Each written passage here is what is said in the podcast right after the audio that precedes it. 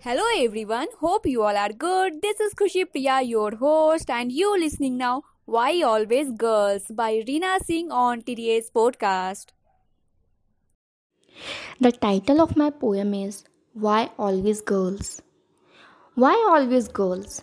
Why our life is full of girls? Often we are told not to study and struggle for education, which usually turns bloody.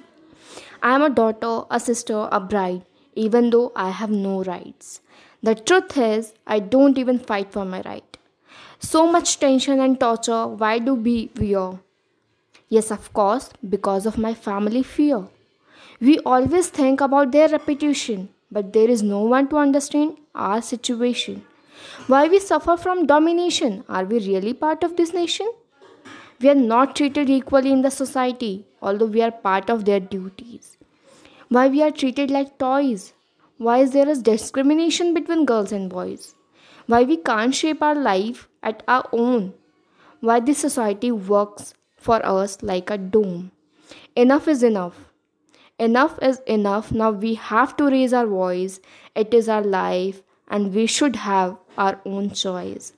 It is my life. It is me. I possess my mind, my body, my soul, and no one can dare to control me. Thank you for listening to today's podcast.